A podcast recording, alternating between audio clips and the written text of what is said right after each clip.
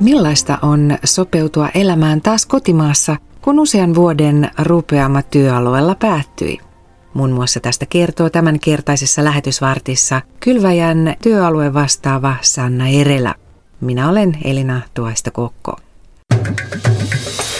Rukoile, jotta Jumalan valtakunta leviäisi. Sanna, muutit kesäkuun alkupuolella takaisin Suomeen toimittuasi lähes yhdeksän vuoden ajan Jerusalemissa sijaitsevan Kasparikeskuksen projektikoordinaattorina. Millaisin miettein palasit kotimaahan? Mä olin jo jonkin aikaa kysellyt sitä, että olisiko aika palata Suomeen. Mulla oli nyt tässä niin jo kolmas työkausi meneillään ja se on semmoinen aika vaikea kysymys, kun aika harvoin Jumala puhuu jotenkin silleen niin selvästi, että voi olla aivan vakuuttunut siitä, että nyt hän sanoo näin. Mutta sitten niissä ulkonaisissa puitteissa oli joitakin sellaisia seikkoja, mitkä sai mut miettimään sitä, että olisiko aika palata kotiin. Ja sitten mun isä kuoli vajaa vuosi sitten ja se tietenkin muutti meidän perheen asioita sillä tavalla, että mä haluan nyt olla lähellä mun äitiä ja, ja muuta perhettä työkuvioissa oli sellaisia muutoksia, mitkä sai mut niin kuin päättelemään, että ehkä mun työ Jerusalemissa on nyt tällä erää tehty. Mä oon jotenkin hyvin kiitollinen siitä ajasta Israelissa. Se on ollut todella rikasta aikaa välillä oli rankkaakin, mutta koskaan mä en ole katunut sitä, että mä lähdin lähetystyöhön. Jatkat tosiaan kylväjän juutalaistyön parissa Suomesta käsin ja toimit Israelin, Ukrainan, ja Pietarin työalue vastaavana sekä lisäksi alueisiisi kuuluu Intia. Mitä nykyinen kuvasi pitää sisällään? Kuulun kylveen työalueen vastaavien tiimiin ja yhdessä sen tiimin kanssa me kehitetään ja suunnitellaan sitä työtä. Meidän tiimiä johtaa meidän apulaislähetysjohtaja Hanna Lindberg se on tosi mielenkiintoinen näköalapaikka kyllä kylväjän työhön eri puolilla maailmaa. Ja mun tehtäviin kuuluu yhteydenpitoa kumppaneihin sekä kotimaassa että sitten ulkomailla. Jos mä voin lainata yhtä mun työtoveriani, joka myöskin on työalue vastaava, niin hän kuvasi sitä sillä tavalla, että me työalue vastaavat ollaan vähän niin kuin semmoisia niveliä sen niin kuin ulkomaiden työalueiden ja, ja sitten kotimaan asioiden ja kotimaan yhteyksien välillä.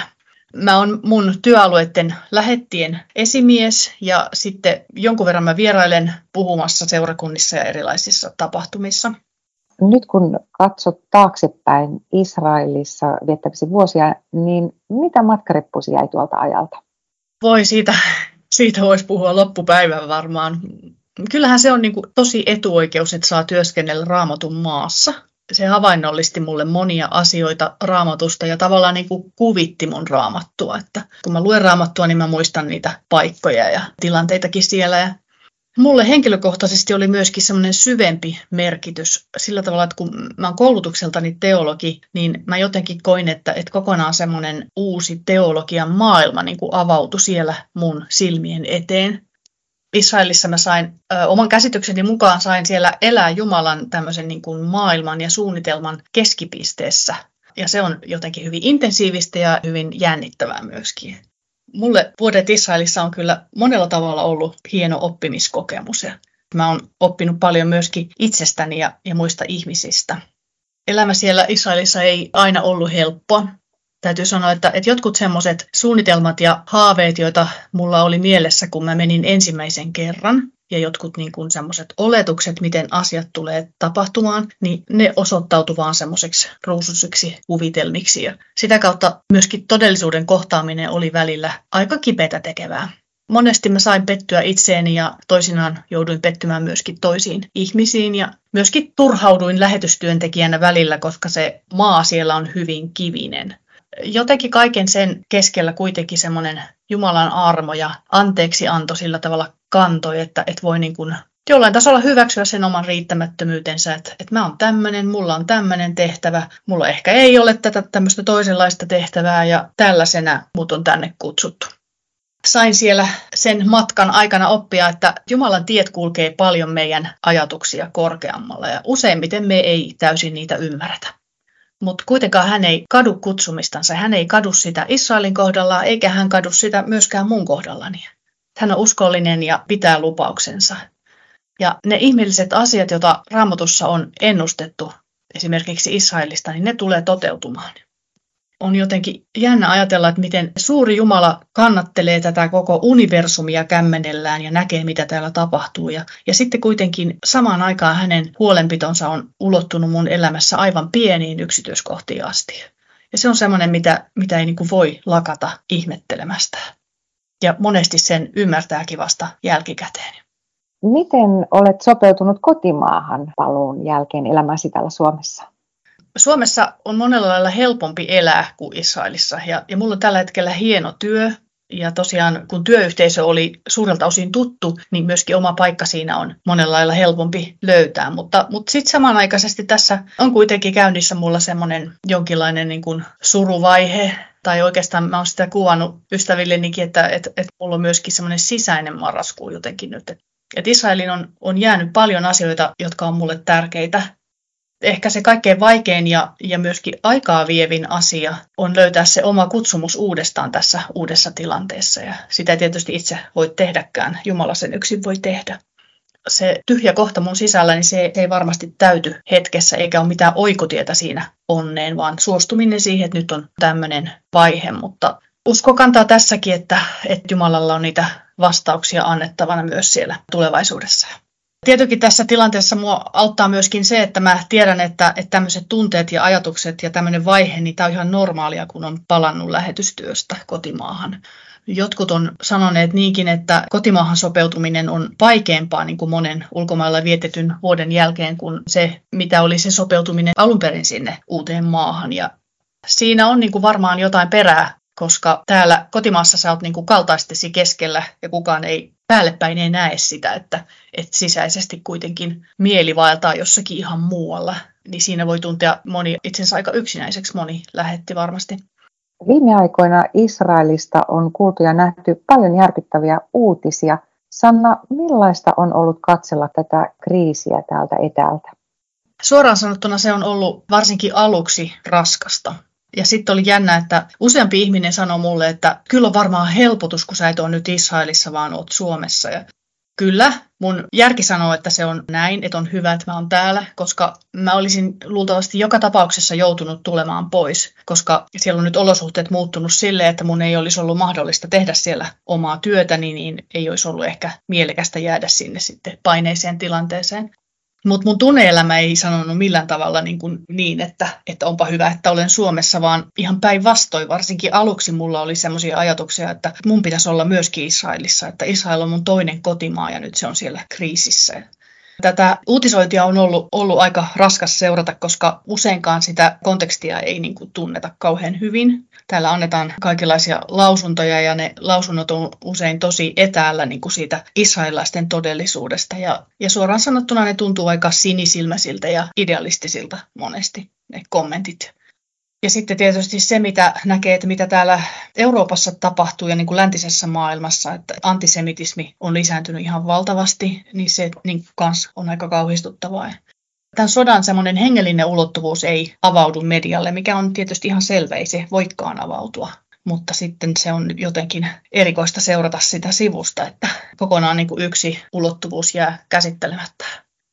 Mä ajattelen, että, että tota, tietysti tässä maailmassa pitää niitä ratkaisuja koittaa etsiä ja niitä, sitä rauhaa yrittää löytää, mutta mä en usko, että tuolle alueelle tulee koskaan rauhaa ilman Jeesusta. Se on aika karu ajatus ja karu totuus ihmisten ponnistuksista. Mutta sitten samalla siinä kyllä on kääntöpuoli ja se on se valtava mahdollisuus, että meillä on itse asiassa käsissämme maailman voimakkain rauhan ase.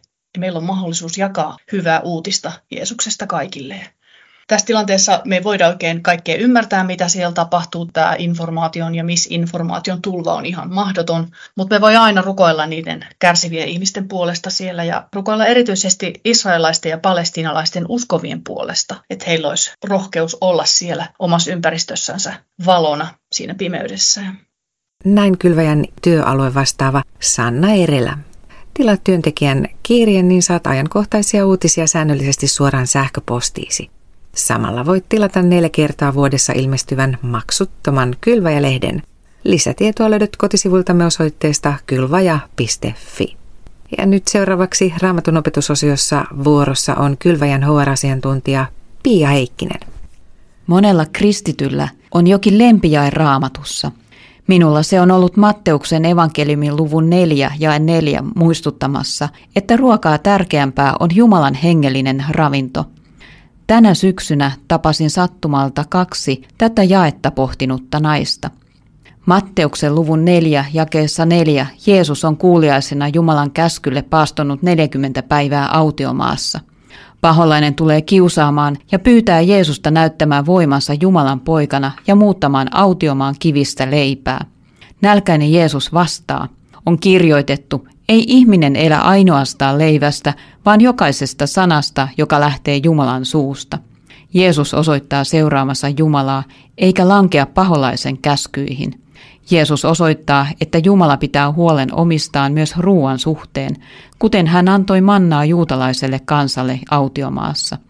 Jeesuksen vastaus on lainaus viidennen Mooseksen kirjan luvusta kahdeksan jakeesta kolme. Tehdäkseen teidät nöyriksi, hän piti teitä nälässä ja ruokki teitä sitten mannalla, jota ette olleet ennen maistaneet, eivät myöskään teidän isänne.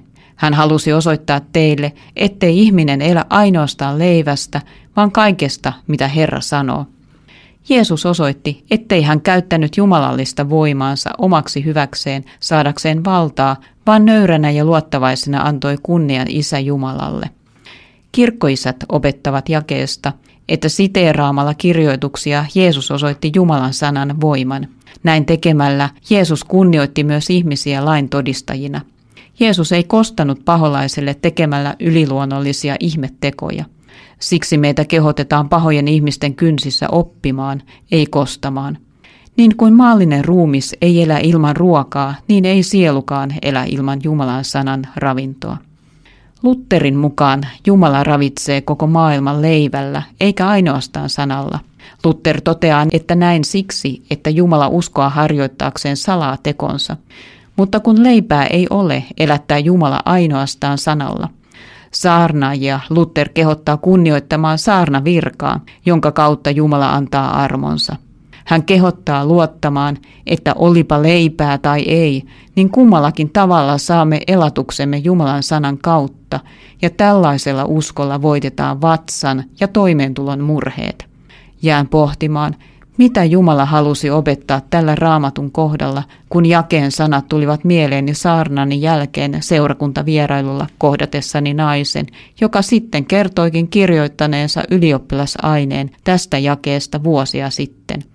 Ehkä Jumala lohdutti, että hän pitää omistaan huolen ja sanansa vastaanottamisesta. Oli ilo tavata lehtori ja raamatunopettaja Mailis Janatuinen hänen elämäntyön juhlassa, jossa hän ohimennen viittasi myös podcast-opetukseensa tästä jakeesta ja leipäkiusauksesta. Kirjassaan Jää luoksemme hän kirjoittaa vastaavasta jakeesta Luukkaan mukaan, että Jeesus ei kyseenalaistanut Jumalan rakkautta. Leipäkiusaus kohtaa meidät, kun tarpeemme ovat tyydyttämättä. Mitä silloin vastaat Jumalalle? Maidis kysyy osuvasti. Koetko eläväsi autiomaassa ilman Jumalan sanan ravintoa tai kiusausten ympäröimänä? Avaa raamattusi ja ravitse itseäsi Jumalan sanalla. Mene muiden kristittyjen seuraan. Ovet ovat auki seurakuntaan. Jumalan sanan nälkäiselle Jumala vastaa varmasti. Ja nyt lähetysvartin päätteeksi vietetään vielä yhteinen rukoushetki Sanna Irelän johdolla. Herra Jeesus Kristus, kiitos siitä, että me saadaan kantaa kaikki Israelissa ja palestinalaisalueella kärsivät ihmiset sun eteesi. Herra, pyydetään, että sä oot lohduttamassa kaikkia niitä, jotka on sodassa menettäneet rakkaitaan. Herra, me rukoillaan erityisesti kaikkien tuon alueen uskovien puolesta. Messiaanisten, juutalaisten ja arabikristittyjen ja, ja kaikkien siellä alueella toimivien ulkomaalaisten kristittyjen puolesta myöskin. Siunaa Herra kaikkia lähetystyöntekijöitä siellä. Herra, rukoillaan, että sä annat siellä tilaisuuksia kertoa sinusta ja tuoda valoa siihen pimeyteen.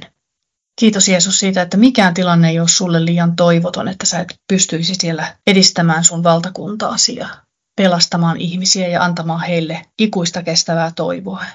Herra, rukoillaan kaiken kylväjän työn puolesta myöskin Israelissa. Jää Herra meitä siunaamaan. Amen.